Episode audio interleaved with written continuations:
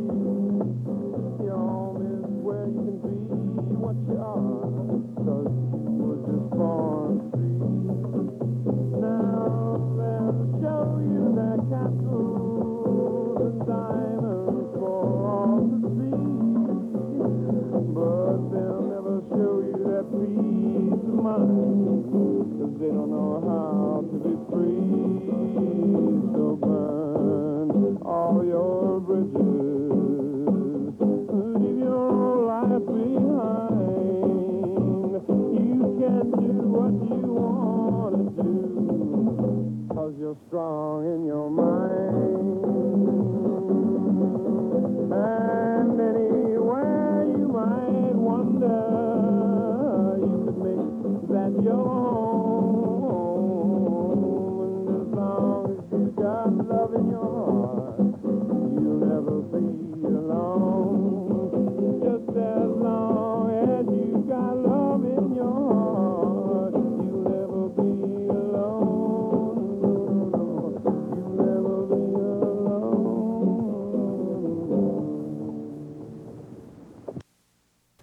Just so long as you got love in your heart, one of the lyrics. Who is that singer? The gentle voice? Uh, could it be David Bowie? Uh, could it be Mick Jagger, who is not gentle? Be one of the scores of gentle singers of what we call soft rock, perhaps. Well, he has followers. He's distinguished, not distinguished so much as renowned and celebrated. Distinguished in some quarters, yeah. And here's one of his admirers and what she has to say about him and why she followed him and admired him so much, too. He's the only man I've ever met that speaks the truth. And um, for those that don't love the truth themselves, the truth in themselves, um, it's hard for some to hear. But it just is. He doesn't judge you. You can only judge yourself. You can't judge him. He's a man, and uh, he's my brother. And mommy and daddy, you know, uh, that's just a trick. That's just a trick they played on you. There's only one. All the young know that, there's only one. And the soul moves through everybody, and it speaks through all sorts of tongues. And all the music you heard before, uh, Charlie's music, uh, it all says the same thing. The soul is speaking through one voice, and it's crying to be free. Family is uh, is really so big. A lot of you out there are are, are family. There's only one family, you know. And so, with admiration, her name is her her nickname is Gypsy. Catherine Share is her name, right? Right. She's talking about uh, who? Who was the guy? It's Charles Manson, isn't it? So there, I said, a renowned, celebrated name. And Vincent Bugliosi and Curt Gentry have put together the book. Vincent was the prosecutor of the case, when the longest, the longest murder trial on record, the true story of the Manson murders, Helter Skelter. So, in hearing the voice, the voices, thoughts, uh, Vince, because you be, you became very involved in this matter. Right. Well, he's, he's an amazing figure, Charles Manson. Um, Studs. He's not someone to be taken lightly. He's not a mediocre person. As Linda Kasabian, the star witness for the prosecution, testified at the trial, Charlie's a heavy dude. You notice in his song, he talked about love. He always preached love, but this incredible family, his followers were called his family. They practiced murder. This book right here goes into uh, the complete story of the Manson murders, primarily the Tate LaBianca murders. There were seven murders on August the 9th and 10th, 1969. But we also point out in this book, and we show the connection, the possible connection between Manson and his family in a total of 35 murders. Uh, you'd be hard pressed if you uh, scoured the face of this earth to come up with another crazy group of people like Manson and his family whose religion was murder, yet constantly they spoke about love and beauty and happiness. Well, Curt, we have to. We'll keep this open, uh, both of you. Uh, the book and Manson. He talked about love, and oh, and there's a great deal of banality here. The cliches are used throughout, as commercials talk about love, as we hear talk about love, don't we? Isn't, this is more than the Manson case, isn't it? This book and the whole the whole trial. It's more than Charles Manson. It was almost as if the 60s came to a culmination in Manson, in Manson himself. But Manson took a lot of these banalities and a lot of profound truths. As one of the witnesses in the trial, Charlie could take a truth and make it into a lie. Uh, he just had a, uh, he would pick up all sorts of things from Scientology, the process, the Dale Carnegie course, from his prison background, from being a pimp, Astrology. uh, astrology, and in a certain sense, whatever his followers wanted to hear, whatever worked with him, he used. Did he have? And one of the bumper stickers was "America, love it or leave it." Did he have a peace symbol too? I'm curious. A peace symbol? You know, and the bumper sticker, I was just "love it or leave it," and the flag decal. on I'm the curious. on the Yeah. bus that was up at Barker Ranch? No, I don't think so. But it was Uh, "love it or leave it." But we don't Surely even I- know. no. Charlie um, uh, didn't like to call his group hippies because he said the hippies broke off from the establishment and all they did with their strange clothing and everything else was start their own establishment. So he preferred to call them slippies. And as you know from the book, when when he was rehearsing them for the Tate, although they didn't know what they were being rehearsed for, when he rehearsed them for the Tate lobby LaBianca murders, they would dress in dark clothing and they'd slip. They'd pick a house completely at random in Los Angeles and they'd slip in at night. And sometimes they'd steal things, but other times they'd just move the furniture around. So when the people woke up in the morning, everything would be changed. And th- that's why they call them creepy crawly missions, dress rehearsals for murder. See, we're really, you said uh, culmination of the '60s, yet it was a perverse culmination of a certain aspect of the '60s. Charlie himself was violently anti-black, wasn't he? yes, he was anti-black, and one of the curious things, if you look at his prison records, there's some reference there to the fact that his father, whom he never met and whom he did not know, may have been a black cook. And I asked Manson during the trial, I said, Charlie, uh, uh, are you part black? He says, no. Uh, the interesting thing is that there's a tremendous parallel between Manson and Hitler, and uh, historians say that Hitler may have contained the blood of the people whom he tried to kill. Uh, they say that perhaps Hitler Did- had some Jewish blood in him. But did Charlie? He he liked Hitler. Charlie called a very chilling remark. Charlie called Hitler a tuned-in guy who leveled the karma of the Jews. And he said that he had the right answer for everything. He looked up did. to him. He emulated him. He uh, obviously emulated Rommel with his Desert Corps, that Charlie Charlie's Dune Buggy group. There are a lot of parallels. Vince could could cite some of the parallels with amazing parallels between Manson. Thinking and of how come Charlie? Now he come, he had a, a background that uh, involved prisons and a runaway family, but how come Charlie was little, a little guy wasn't he? Five two. How come he had the whole the family? Who was his family? Describe. Hitler was Hitler was a little guy too. Yeah. You know, Who was the family? So was Stalin. You know, who was you want to describe it? Family. Curt? the family. They were. Charlie came along when the Haight Ashbury was in full flower. In fact, it was just almost ready to go to seed. And Charlie picked up the the runaways, the dropouts. He picked up people that. Uh, the, a lot of them had good backgrounds. Let's say uh, one of the girls, Sandra Good, his father was a prominent stockbroker. Um, another one was an aeronautical. Uh, parents were. Father was an en- aeronautical engineer. Um, a number of them, Mary Brunner, the first member of the, the family, had uh, a degree from the University of Wis- Wisconsin, was working as a librarian. So it wasn't. Um, it wasn't. These weren't dummies. One of the Charlie was a lot smarter than they were, and and uh, they weren't aware of it. But uh, they he took.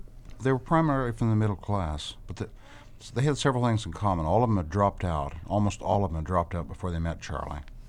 All had a very strong antagonism toward the establishment in all the cliche forms, but also a seething. Now, they were never politically inclined, back. were they? Were they politically inclined ever? Any Well, uh, uh, uh, from the standpoint of joining a political organization, getting actively involved in politics, no. But I mean, they they ever, were, they ever, were they ever, say, in peace demonstrations, any of them? I don't believe so. I think I think drugs are a lot more important. Ah, that's it- see, know, the reason I. I, I ask this, not just trying to, because I'm thinking of Charlie's song about love. You see, Right. I'm thinking about the gypsies. This girl's reference to him as a man who never, you know, uh, put down, you know, them, you know, and yet the basis in is banality, the banality of their lives. the grossness, banality. We might point out, Studs, that uh, uh, these members of his of his family actually thought that Charles Manson was the second coming of Christ, and he did not do anything to uh, disavow them of that belief. Uh, the name Manson, when I first confronted it, of course, sounded like a typical Anglo-Saxon name but it's it's not. It's a very powerful name, Man Son, and he was aware of that, and uh, he even changed his middle name from uh, from Mills to Willis, and he used to say Charles Will is man's son. So he, he did have a powerful name to go along with this Christ-like figure that he was trying to create. Now, how come? How come he had this hold? How uh, the circle, many young girls in the circle, and there were some guys in it too. And he became the the the, You mean- the molder. You mean what technique did he use? or Well, I think even before you get to the technique, I think there's there's obviously something missing in their lives. They were looking for a leader in leaderless times. They were following, like everyone else, the period. A lot of people at the period of the hate were looking for a, a guru, and Charlie came along, mouthing the right words, the right things. But as Vince Vince can describe better how how he was able to take this initial thing and then and convert these people. Right. Into, Manson into had the raw material to work with, Stud, uh, Studs. I'm sorry, but with that raw material, he very effectively utilized LSD, which is a mind-altering drug. It tends to make the person using the drug more vulnerable to the influence of third parties. He used all types of perversion. When a new girl or a boy would join the family, the first thing he would have them do would be to have sex with the same gender, uh, hom- homosexuality, lesbianism. This was very common in the family. Manson's purpose was to get the girls and, and the boys to eliminate their, their pride and their ego and therefore be much more susceptible to him. As Curt pointed out, he's very bright. Uh, the last IQ we could get on him was 121. Uh, he was much more clever and insidious than the other members of his family. He used to preach to them on a day to day basis. He said that they had been programmed by society, schools, churches, families, and it was his job, he told them, to unprogram them. What he did not tell them is that in the pro- process of unprogram, uh, unprogramming them, he was reprogramming them to be his slaves and his followers. We also have to point out that uh, he is a charismatic figure, a uh, magnetic figure, uh, certainly not in our world. If we were to see Charlie, we'd wrap him up in a little ball and throw him away, but he didn't move in our world. He moved in the offbeat, dropout world of the hippie. And in that world, uh, the evidence is unmistakably Although clear. he was anti-hippie, yeah. Yeah, right, right. But many of the things, many of his beliefs, of course, were uh, consistent with hippie beliefs. In that world, uh, the evidence is clear that people gravitated towards him. Many people did, and within a short time, he was dominating them. He was a chameleon. He changed to fit the occasion or the person to whom he was talking. He said he was a reflection of what everyone wanted to see. Uh, these are some of the things that enabled him to gain control, an iron control over these people. Was there a common attribute of the people who gravitated Charlie Manson? I would say hostility towards society, which pre-existed Charles Manson, and you might say that he was the catalyst that uh, translated this hostility into violence and uh, murder. Uh, many people did confront Charles Manson when he and his family were traveling up and down the state in that black bus in California. Uh, but they, they didn't want anything to do with Charlie because they recognized how exceedingly dangerous he was. Those that stayed with him, studs, uh, they found the black hearted medicine that he was peddling very palatable to them. So just like water seeks its own level, I think each group tends to seek its own kind. What, what do you think Curt was missing in, in uh, Charlie's followers' lives? I think it varied from person to person. That was one of the incredible abilities that Manson had, that he seemed to focus on everybody's need. If a girl wanted to see him in a father figure, wanted to see a Christ figure, wanted a leader, wanted a lover, Charlie seemed to just f- fit into the roles. He seemed to psych out people with ama- amazing skill. When you take a new girl into the family, he'd have sex with her. But it wasn't like casual sex because Charlie would stay with a new person maybe 48 hours or three or four days and give them total, absolute, complete attention as if they were the whole focus of his life.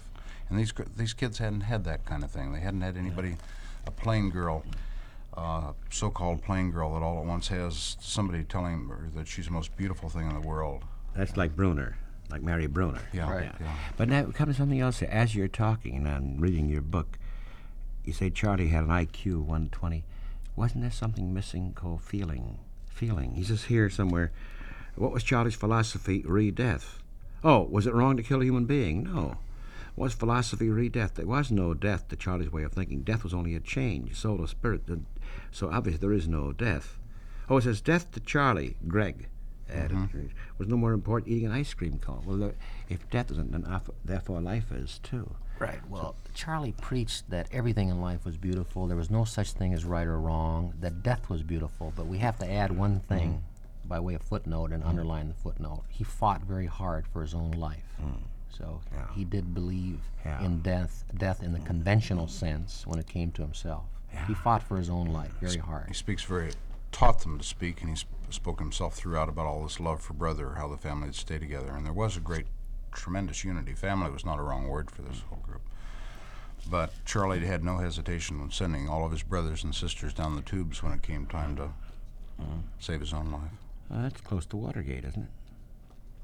In a That's way. right. In a personal conversation I had with Manson, and I might point out that prosecutors rarely, if ever, speak to defendants during a criminal trial. But this was a nine and a half month trial, and Manson always wanted to rap with me, and I was willing to rap with him because I wanted to get an insight into him, so that when he took the stand, I could crack him. And he used to tell me all types of revealing things, such as he didn't give a, a, doggone about these girls. He says, "I'm the most selfish guy in the world." He says, "I couldn't care less about these girls," and they were willing to go to the gas chamber for him. But he had these conversations with Vince. He'd call Vince up into the lockup, and they'd talk for hours. Vince never requested to talk to Charlie, and he'd bring him in. And yet, at the same time, he was on on uh, Manson's death list. And I had Manson made sure about a year and a half. Made sure he knew. Yeah. Now, I see, you were on Manson's death list, and there was a lawyer, the defense lawyer named Ronald Hughes, who wound up dead too. How could this be if he's uh, in custody uh, and the members of the family were? Was there a general cancerous air? There was one witness on the stand. The defense attorneys were trying to ridicule him. This is Spahn Ranch cowboy called Juan Flynn, a big husky guy. And they kept saying, "Well, how can you be scared of Charlie? He's over there in the lockup. He can't. He can't touch you." And he said he, had, he was a Panamanian cowboy, and he had bad English, and he sort of stumbled, but he expressed it very articulately. He said, "I'm not scared of Charlie. It's uh, the reach he has, you know." And each of these girls on the outside, so fanatic to Charlie, were his reach. They were his extensions.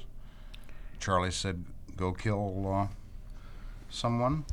They yeah, did they're it, and they did it. fanatical followers. They got X's carved on their foreheads. Uh, Charlie carved an X on his forehead, then they followed suit. And at the end of the trial, he converted his X into a swastika, and a couple of them did that too. You know, most most of the followers say were from middle class families, or a great many were middle class families.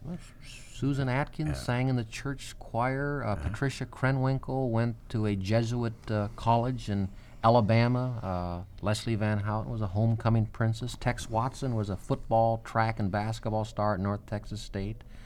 Uh, average American kids, uh, however, with much more of a deep hostility towards society than the typical girl boy next door. And this book traces how they uh, dropped out of society, got involved with drugs, and eventually ended up with Charles Manson and fell under his domination, a very powerful personality. Yeah, see, I'm reason. I see, hostile to society. See, I'm thinking there were uh, at this time. Here's a case of the '60s. Really, there was Freedom Summer. Mm-hmm. There was the peace demonstration. Love ends, be ends. demonstrations. But you see, they were never part of Freedom Summer, or they're part of Peace Town. See, I think this is the thing we have to sort of keep very clear if we can. You know, they had no interest then, really, in the society, did they? But you remember this time when the Berkeley free speech movement was going on, things like that. There's also a, a whole large group of people that said, "Don't bother to vote because there's no sense in voting for anybody in the establishment. Don't bother to do this." Yeah. And the whole the forming of the idea that you can't work within and change the establishment, but you have to hit it from the outside with violent change, was going through a real evolution Yeah, but they weren't working to change the establishment, were they? Or were they? They What were was working to overthrow it. Over what? In what way? Or let's talk about that. What way to overthrow the Well, the the name of the book, Studs, as you know, is Helter Skelter. Now, uh, Manson was an avid follower of the of the Beatles, and he was a gus- guitarist himself. And he believed uh, very passionately that the Beatles were speaking to him through the lyrics of their songs. These two words, Helter Skelter, were actually printed in blood, as were other Beatles words, uh, on the refrigerator door at the LaBianca residence. To Manson, Helter Skelter referred to the Black White War. He was trying to foment this war by making it look, by framing black people for these murders, making it look like uh, they had committed the murders. Thus, using the word pigs that was used to some Yeah, extent. right, by- right. And he, uh, right, they used the word pigs because Mm. blacks were calling the establishment uh, pigs at that time. And in his sick, warped mind, Mm. he thought this would cause the white community to turn against the black community and ultimately lead to a black white war, which he called helter skelter. Mm-hmm. He said it was a black man's karma that the black man was going to uh, win this war, but because of inexperience would be able to uh, would be unable to handle the reins of power and would therefore have to turn over the reins to those white people who had survived helter skelter, i.e., Charles Manson and his family. So Charlie thought that this helter skelter was going to end up in his being the leader of the world. It's pretty far out, but if you read the book, it's No, true. no, this is interesting. So he saw Helter Skelter. This, this, he saw the blacks as real inferior people. Yes, he thought that they were subhuman, Mm-hmm. uh, less evolved than the white man. And he said that when they turned over the reins of power to him, he would pat Blackie on his kinky hair, kick him in his butt, and send him on his way to picking cotton. You know what's funny about this? I, I'm thinking, you know, so many thoughts. This, this book is a remarkable one, by the way. Must reading. Because it makes you think of other things. I think of, he thought inferior. We have academics today who say that blacks are genetically inferior to whites, see. And I think, well, how far removed is that from Charlie Manson? I'm trying to think, this is incredible, see. Charlie was a So the- racist, yeah. So, the, no, the Manson case, to me, is more than the case of a, of a psychotic, you know, someone who was, whose banalities became psychosis and his followers. Right. But it, it, I could ask you this question. Do you think, when he said life was absolutely meaningless, you know, we'll come to Susan Atkins in a moment, her thoughts when she killed Sharon Tate. Do you think there would have been a Manson case were there no Vietnamese War? It's a tough one, I know. Gee whiz, that, that is so uh, speculative. Uh, I would think that the Vietnamese War was a small contributing factor to the anti-establishment feeling that this group had, but I, I, I Oh, I wouldn't don't think. mean that. I mean the fact that life, that human life, was so insignificant. Do they? Possibly mm. as a contributing I factor, think but they I, used I, that as justification later. The girls would say, you know, you'd talk to the girls. I've talked to them. Vince talked to them. You'd say, um, how could you, you know, how do you justify these seven murders? And they would say, all people are being killed all the time in Vietnam, but it, it was a justification thing mm-hmm. after the fact. Mm-hmm.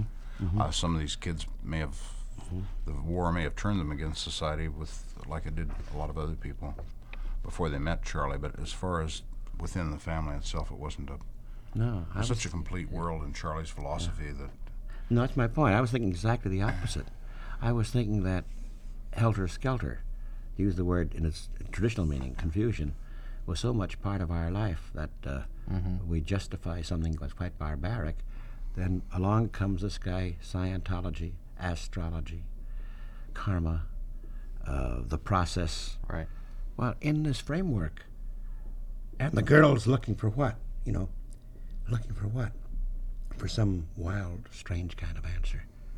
Along comes. Like uh, Curt says, looking for a leader in leaderless times. they seem to have found it. You'll talk to them. It's it's the aura of the true believer, but they have the most beatific faces. They look so innocent. They they've it's- they've found all the answers, and the answers are all Charlie. It's just a simple little world to them. Everything's tied up. Just take a slight pause, and I'm talking to Vincent Bugliosi and Curt Gentry, who've put together this quite remarkable book. Uh, Mr. Bugliosi was the prosecutor of the case, and we'll ask him about his own involvements there, emotional as well as legal, in, in, uh, with the Manson family in this long trial. Uh, the, published by Norton. It's a Book of the Month Club, and it's received very enthusiastic reviews. But it's, uh, to me, I, say, I see, I see more than Manson here. I see uh, parts of very much, very much parts of our society. Too. We've got to see more than Manson. Yeah, I hope so. In a moment, we'll resume the conversation.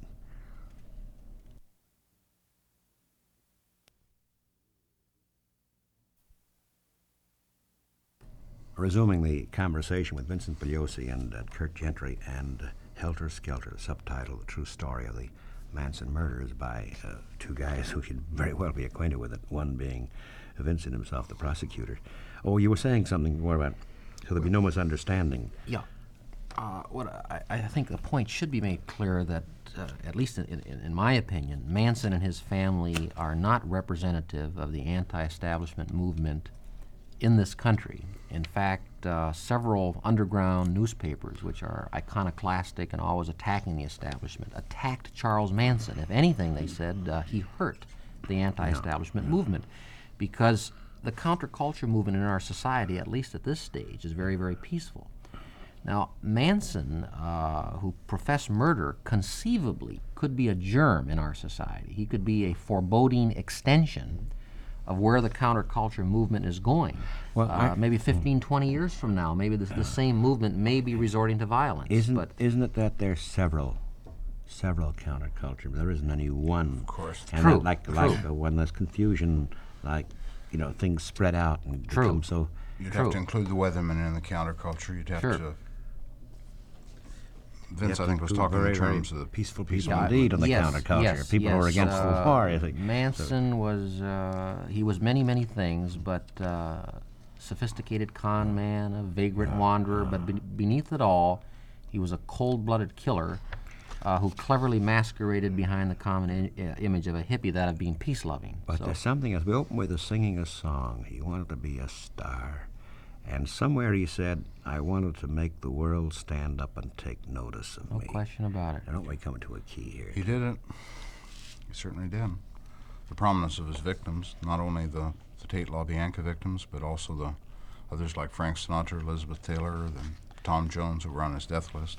Yeah, he intended to kill several celebrities in the most hideous of fashions, and uh, Burton, Tom Jones, Steve McQueen, There's nothing quiet about these murders. He wanted the Elizabeth Taylor. world- They were all to the scheduled. They were all scheduled. But on these are celebrities, list. right? Yes, So if you kill a celebrity, you become a celebrity. it's very good. Right. That's true. That's and true. he couldn't make it th- any other way. And he tried. Charlie was a megalomaniac, and he No, it isn't Arthur Bremer.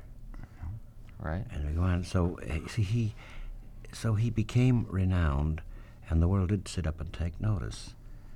And then we come to one of his followers, uh, Susan Sadie, Susan Atkins. And what was her reaction when she killed Susan Tate?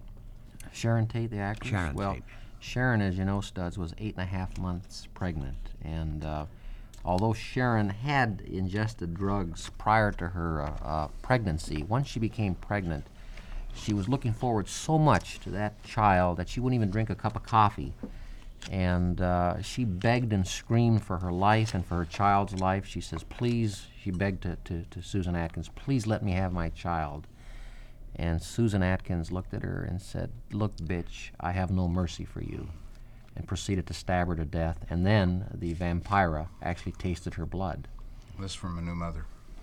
Susan Yes, Atkins. as Curt points out, Susan Atkins herself had just given birth about two months earlier to a little boy whom she named Zizo Zozi Zadfrak. Joe said, "Wow, they were beautiful people." They were the beautiful. victims. So there again, we come to. She said it was no big deal. Somewhere there was no particular feeling. Now, there was a certain other case cracked the same time as the Manson case, the case of Lieutenant Calley. Mm-hmm. What Calley say when he killed people in My It was no big deal. Isn't this? Now, that's what I'm. That's what I'm reaching for here. Isn't this what the Manson case is really about? Striking out at symbols That killing as, opposed to human beings. A life is no big deal. They place no value on a human life, but we always have to add studs that they did place a value on their own life. on their own lives. we yeah. have to add that. Well, William Calley certainly values his own life. That's why I asked you earlier. Mm-hmm. Do you think this case, Manson would have been the phenomenon to you know, he was and the followers, were there no Vietnamese war? That's why I asked it. You see, It's so hard to yeah. take all the elements that went into this, and especially a case that had so many complex elements in it, and to take out to say if this hadn't have happened, if that hadn't happened. You know, in in uh, all my life, I've been put in little slots," said Charlie, somewhere during the trial, didn't he? I, I didn't All my life, I've been put in little slots," said Charlie Manson. oh, said Charlie Yeah, Manson. yeah, yes. Whether yes. it was a prison cell or being categorized as mm-hmm. this Right. or that or the other thing. Right, and he was just breaking out from these slots. And uh, also, there, there was a comedy made. It didn't really matter. Somewhere, God's getting ready to pull the curtain. So there was this attitude. Judgment Day was coming. Yeah. Jud- Armageddon, yeah. it was on th- the whole final Holocaust. Was on With the way. respect to that, we might we might point out that uh, we were talking about Manson being an eclectic and borrowing his ideas from diverse sources. Uh, one very prominent source he borrowed it from was Revelation 9, a chapter in the last book of the New Testament. Manson knew Revelation 9 backwards and forwards. And I think we should also add that uh, the Beatles song Revolution 9, uh, at least Curt and I believe that the Beatles were in fact in that song referring to Revelation 9. If you listen to Revolution 9, it's not a typical song. It's just machine gun fire, the oinking of pigs, etc. And Manson believed that uh, uh, the Beatles were the four angels referred to in Revelation 9. And of course, the book of Revelations is the last final destructive war on the face of this earth. And in his sick mind, I think he was thinking in terms of his helter skelter being the Bible's apocalypse. Yeah, yeah.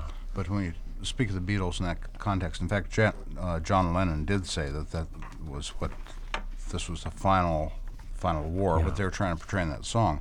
But you've got to make a distinction between what Charlie thought and what um, Of course. the Beatles were not encouraging this. No, they're, no. They're portraying it in sound. But to Manson, he taught it to his followers. They were saying, "Come on, Charlie, get it on. This is the time to start it." To take take the Beatles song Blackbird, which is recorded by other artists. Uh, the lyrics say the blackbird should fix its wings, rise up and fly. The key word is rise. Manson told his family that by blackbird the Beatles meant the black man, and they were telling the black man to rise up against the white man. So the killers printed the word rise mm. in blood mm. at the La Bianca mm. residence.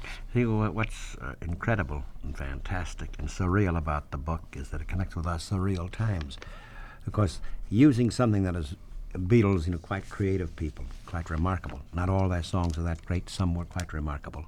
Using, you see, the work of artists, as well as you have the Bible, Beatles, and Helter Skelter, and using the Bible as well. You see, using right. the good book, That's right. the Beatles. That's right. For what? So how easy it is to use something Right. for perverse purposes. Right. Peace with honor. Another thing to remember on this is the one thing that could get through the young people at that time, more th- or at any time, more than any other thing, was the music. Yeah. And Charlie made the music not a. Uh, he made it a powerful thing of evil. See, aren't we? Uh, keep going. I mean, anything, because there's so many questions to ask. I'm thinking of the fact that the cliches that are used that we hear every day. You know, use of the word love, as earlier Gypsy, whose voice we heard, says how much how he loves the world, and they spoke of love And Constantly. didn't she, Susan? Oh, Susan in the prison. It's a remarkable scene. There are two traditional uh, members of the half world, two women who who have been hookers. You know, Right. yeah, who worked uh, as as prostitutes. Uh, uh, Graham. Virginia Graham Virginia and Ron, Ronnie Howard. and Ronnie Each of them had about 15 or 20 aliases. Of You know, theirs is a traditional half world life, and suddenly they're in contact with this middle class girl. Very sweetly, little girl, she's telling them these horrors. Matter-of-factly, and, and they don't understand it. Right. And it- that's Boggle their by it. mind. She right. was imprisoned with them in, S- in mm-hmm. Sybil Brand Institute. I should probably add in mm-hmm. that. Uh, and Sadie just came over and sat down on Sadie Virginia's, Susan. Susan's mm-hmm. Uh, Virginia's bed one day and started rapping on this beautiful man named Charlie, and then went on into the murders, calm as can be. But it's her letter, too, after she realized that uh, Ronnie Howard went to the was so shocked she went to the police. And by the later on, we asked what happened, the thoughts of Ronnie Howard and Catherine Graham, what happened to them by the community at large. We've got to come to that in a minute. and uh, Susan says in the letter to her, those people died, meaning I suppose the people in the in the Polanski Tate house. Uh, those people died not out of hate or anything ugly. I'm not going to defend our beliefs. I'm just telling the way it is. I feel more at ease in some. When I first heard you were in the Informer, I want to slit your throat. She says to uh, to Ronnie Howard. Then I snapped that I was the real informer. My throat I wanted to cut. Well, that's all over with, and I let the past uh, die away. It'll all turn out okay in the end, and the love will still run forever. And here's the question of uh, uh, the talk of love. I say. Yeah, well, here, here, here's a family that uh, that played together, uh, engaged in sex orgies together, dropped acid Did together. they pray together too? they talked of love together. I don't think they prayed. Uh, read the Bible together, and yet they practiced murder. They practiced murder. They did everything together. Wow, you Depends talk. on the sense of the word pray. Yeah, you talk about a metaphor. Wow. Uh, by the way, what happened? the, the, there's um, what happened to um, the reactions of, of Catherine Graham after she. What happened? Now, now respectable people are sore at her because she informed on Susan Atkins. Not Catherine Graham, but Ronnie Howard. It was Ronnie Howard, Ronnie yeah. Howard on that. Ronnie Howard, one. yeah. And I'm, but I'm sure uh, Graham had the, the same problems. But she had a bullet fired through her window one night. She lost her jobs. She lost her jobs. She um, um, had people uh, yell names at her wherever she went. Um, they in the underworld. Uh, they Because she finked on the family. because she finked. She's a snitch. The word family is interesting too here. So Where does so so the trial begins? We haven't talked about others in the case, have we? The the others in the but if we talk about Susan Atkins, we almost talk about a, a key figure, don't we? Right. Susan certainly was key. Yeah. And there was one though. None felt remorse except there, were, there was Linda one. Kasabian, Ah, the star witness. yeah, And that, became that was witness. Charlie's big mistake. Who didn't kill anyone. Didn't kill anyone, never entered either residence. When I took her back to the Tate residence to show me where certain things had happened that night, uh, when we approached the gate, four vicious, snarling dogs were on the opposite side of the gate, and Linda started to cry. And I said, Why are you crying, Linda? And she said, Why couldn't they have been here that night? Meaning, you know, if they had been there, perhaps these murders would never have occurred. She ended up being the star witness for the prosecution, and uh, she's the one that put the hat on Charles Manson. She was on the stand for I think 18 days. 18 total, days of which is uh, longer than mo- most trials, and Right. and um, she was so held up candid, admirably. candid. She talked about the orgies she participated in. She talked about this thing. She talked about that thing, things that ordinarily might horrify a great number of people. But with Linda, it came across that this is the way things were. They never broke her testimony uh, or statements You know, once. as you describe the orgies in the book uh, that the family conducted with various visitors and and and, Right. and the family themselves, I, I noticed there was no feeling involved here. It was just technique. It was just a design that Charlie had, and And so Charlie became- was the maestro Yeah. orchestrating the whole orgy, though. Uh-huh. Here we've got an impressive visitor. You know, here's a record producer. Here's somebody come to visit. Let's show him how to really make love, that Yeah. sort of thing. And it was the thing he didn't. Yeah. Somebody didn't forget.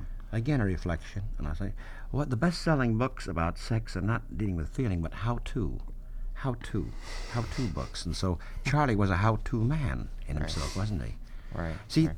It's like a, Whether it's the ripple in the water, but boy, oh boy, though those ripples are forever, aren't they? Whether he was orchestrating a sex orgy or Mm-hmm. whether he was conducting a murder screw, uh, which he uh, he did too. Why is that Taught them how Linda? slit throats of pigs. Why is that Linda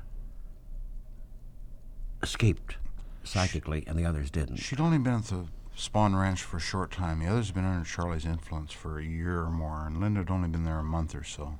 She's very pliable, very docile.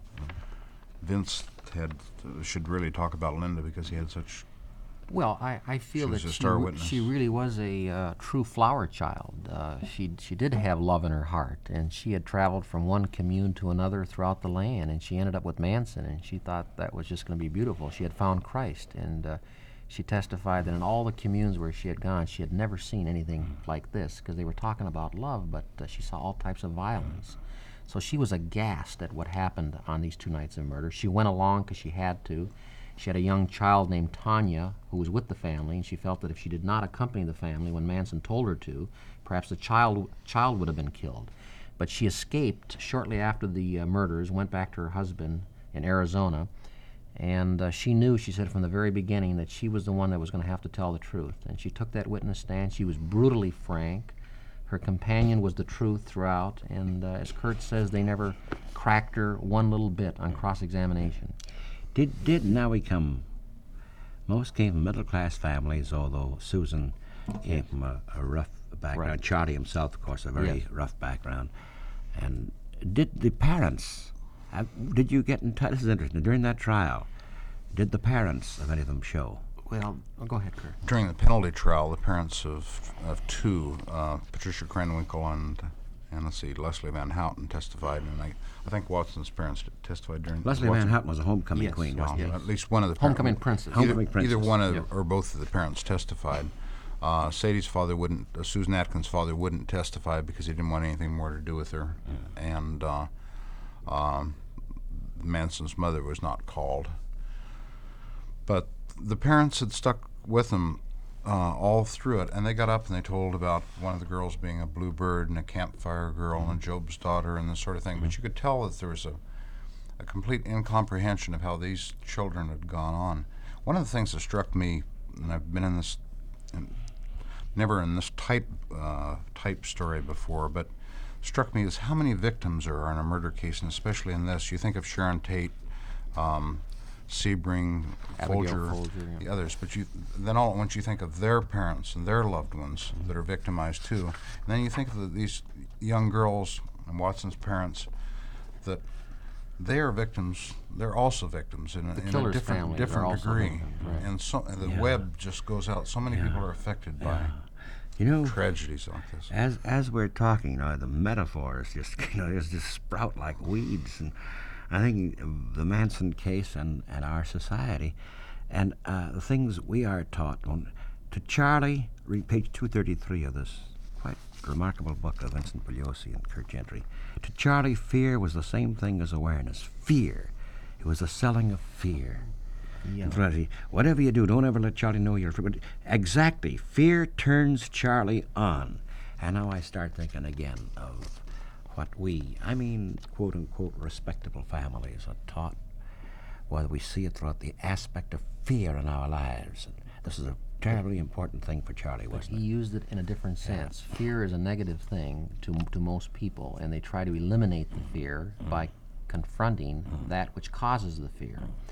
Charlie wanted people to be in a state of fear. He says it's good because when you're uh, in a state of fear, you're aware. He said that the heroes during wartime they didn't commit, they didn't do these courageous acts out of courage, but out of fear.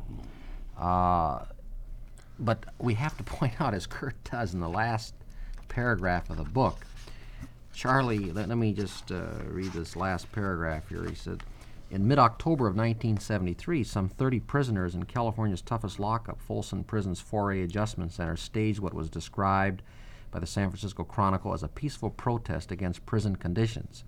The man who used and championed fear did not participate. According to the Chronicle story, mass murderer Charles Manson is among the inmates in 4A, although prison spokesmen say he is not involved in this demonstration. Manson has been threatened by other inmates in the past, and authorities say he seldom ventures out of his cell for fear of being attacked. Mm. So Charlie has reverted to the conventional, the conventional definition of fear. There's another irony there too. When you were talking earlier about the celebrities, Charlie hitting out and mm. celebrities, and therefore making him a celebrity.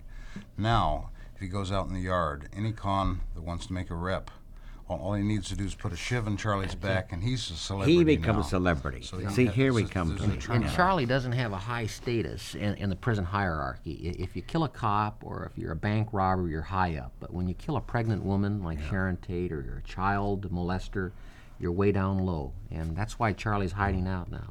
Yeah. So if some there's some prisoner somewhere who's laying for Charlie Manson, There because probably if he quite a gets few. him, he will make the headlines. Right. As Charlie did. He said suddenly he begins to fear. Hasn't doesn't this remind you of political figures in our society? Think of the very, very idea that the selling of fear and the person himself becoming fearful of life itself. Kinda turns around. See, Yeah. uh, Manson is, is more than Charlie Manson to me. That's why your book is so overwhelming. By the way, we haven't pointed out the book is very gripping and suspenseful one. How you describe the beginnings, how uh, the nature of the murders and and also bureaucracy of the police departments of the city and county. That's also part of sort of a macabre humor involved here too, isn't it? Well, there? the the And the gum up, you know. Yeah, they the errors were uh, monumental and they were constant. And I'm pro law enforcement, of course, but they. Uh, the, the murders were so uh, so bizarre. The motive was so bizarre. You don't find this in a textbook on police science, and it kept the LAPD, Los Angeles Police Department, constantly off balance. And we point out uh, the many, many errors of the police. However, in many areas they did do a good job, and we point that out too. But I think it's going to be shocking to, to many people to find out how uh, law enforcement very, very frequently can, as you say, gum up an important investigation like this case. You know, you know, it'd be interesting now with Vincent Bugliosi and Curt Gentry. You know what happened to you? How you you're you're being affected now. You, a young prosecutor in L.A., and you were assigned the case. Right. That's right. What's happened to you? Nine months. Well, it's it's changed my life, Studs. For uh, for one thing, uh, talking about fear again, I have a certain amount of fear, and as I say, I had a bodyguard for about a year and a half. My home was like a fortress. We had walkie-talkies inside the uh, inside the house in case they cut the telephone wires on the outside of the residence, like they did to the Tate residence. And somehow, probably for the rest of my life, I'm going to be identified with this case and with Charles Manson. So it, it's changed my life to that respect. In that respect. Well, wait. When I say Charles Manson to you right now, Vince Right. Bugliosi, who was the prosecutor, and you, uh, well, for want of a phrase, you won the case. You know, I'll ask you about that in a moment too. The matter of capital punishment. You yourself, when I say Charles Manson to you now, what thoughts come to your mind? Thoughts that come to my mind are a very, very powerful uh, personality, a very frightening individual, uh, not an ordinary individual, a very rare individual. Someone you'd have to, to find a carbon copy of Charlie, you might have to search high and wide throughout the world. Uh, someone who changed my life, uh, who brought devastation on, like Curt says, many, many, many people. Someone to be reckoned with, not, not to take lightly. Uh, and yet, I had an unusual relationship with him during the trial. We talked all the time, and uh, he said I gave him a fair trial. He was fond of you, wasn't he? Well, he said I gave him a fair trial. At one time, he took the stand and uh, he made the outrageous statement that I was a genius, which, of course, is a million miles off. We each had respect for each other in a different way. Mm, he As respect, adversaries. yeah, we, we respected each mm-hmm. other as mm-hmm. adversaries. I didn't obviously respect him for what he was doing, mm-hmm. but I respected the power of his personality. And I will say this about Manson: there there's a certain honesty in him. Uh, we'd have these private conversations, and he was smart enough to know that no matter what he told me, I couldn't use it against him because I hadn't advised him of his constitutional rights. So they were just rapping sessions. But I would tell him, Charlie, you know, you know that I know that you ordered these murders. And Charlie would never directly deny it when I try to put the hat on him. He'd always, he'd be evasive.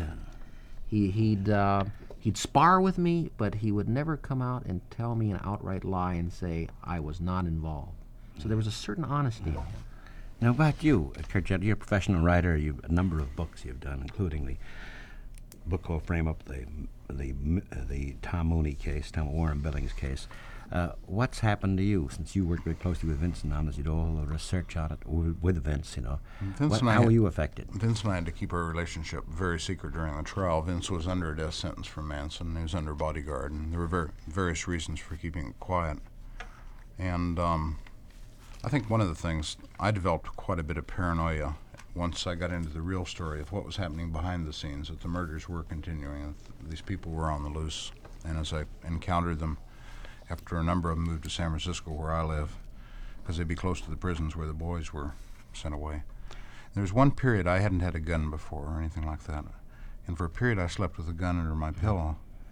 And then I realized one night, let's say if a Sadie, a Leslie, and a Katie showed up and walked into my room at night with knives raised and started and said that they wanted to kill me, would I use that gun on these young girls or would I still be trying to argue them out of it and use my conventional, my approach and say you shouldn't do this. You know, everything's going to be fine. While they're still stabbing me. In a certain sense, the way that Manson went into the La Bianca residence and tied them up and gave them unctuous promises, and you know, I, I would like to just say uh, one thing with respect to Curt. As you probably know, uh, Studs, most books on criminal cases they come out shortly after the trial, when the publicity is still in the minds of the uh, uh, population.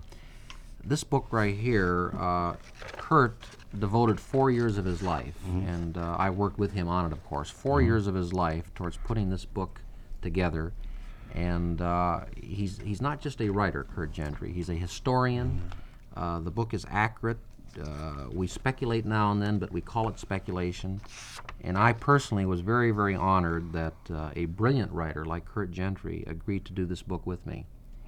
I think something else too. In addition, I, it is quite remarkable. So far, what you've told me, Vince and Curt, is that your the residue with you is fear, fear, fear. Anything else? No, I that don't as, think- as a result of I don't think either one of us have a strong fear. Maybe it's that section you quoted when uh, don't show Charlie fear because No, fear I mean- turns Charlie on. Yeah. I mean, does the Manson case I think mean I've, more to you? I've got a residue of sadness as to what's happened to so many of these people as a result of it. But I think I understand a great. Uh, it's it's such a complex case. So many things are involved with it. Just has to open your horizons.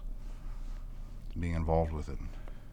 One thing to eliminate some of the complexity, but not all, is the fact that we have 140 photographs in this book. And when you're wondering who this person is and how could they do this, it helps a little bit, or perhaps it confuses, to take a look at uh, what these people look like. And Yeah, well, there they are. They're very. Uh, some of the girls are very attractive, pretty. yeah. Some of the guys quite handsome. And Charlie, during his defense, he, he wanted to conduct his own defense for a while.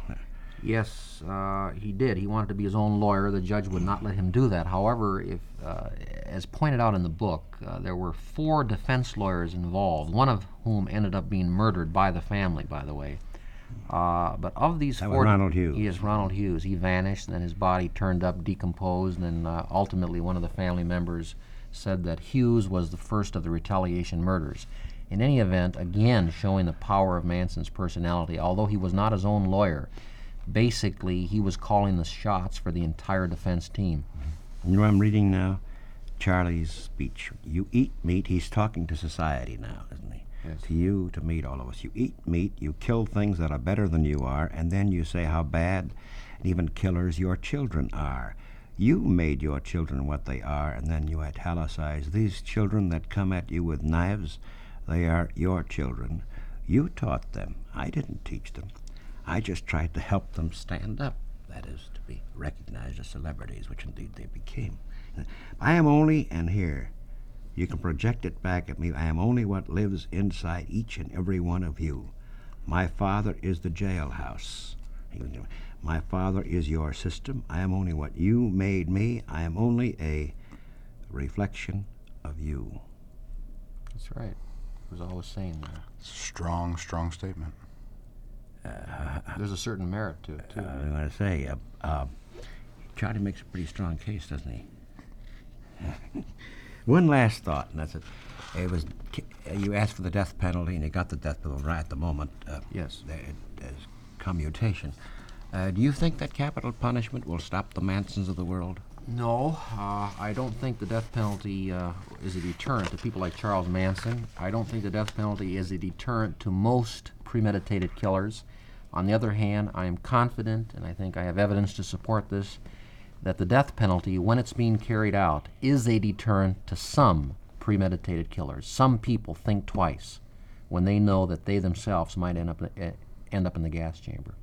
Has it ever really happened? I don't know if it has ever really happened that when somebody murders, whether it be out of passion or premeditation, he really thinks way, way back. that Well, gonna be caught uh, a, a, a killing out of passion, a heat of passion killing, doesn't carry the death penalty anyway. Your premeditated murder is one where someone might think about it for a half hour, a day, a month in advance. And we, we've had uh, people admit on tape voluntarily that they were about to kill someone and they thought of the gas chamber and they decided not to do it. Perhaps. I wonder myself. I am. I think it. Complex question. I think it's barbaric. I'm. I'm. I think official official execution is as barbaric as other. People. However, I'm, I'm a- anti. I should add Yeah. that I'm anti-capital punishment. I don't think. And uh, but going and writing this book and living with it for four years and getting to know the Manson family th- through Vince, um, my beliefs were severely tested many yeah, times. Yeah, but if he says there is no thing as death, you see, and they no such thing as death, and there's no such thing as life. Shar- Sharon Tate's husband, Roman Polanski, has- has always been very much against the death penalty, but he wanted the death penalty for his wife's killers. Well, I can understand a man's grief. Of course, it's quite understandable, a man's grief. Right. Helter Skelter is the book, and it, this is more. By the way, this last thing is just a divergence on my part. The the um, book is about Charles Manson, but the book is about us. Quite obviously, I think the true story of the Manson murders, and Vincent Bugliosi and Curt Gentry did it, and it's a remarkable work. It's a terrible book, terrible and uh, at the same time quite revealing. Norton of the publishers, and it's available. Thank you very much. Thank you, Thank you, Mr. Mark. Thank you, Mr. Terkel. Thank you.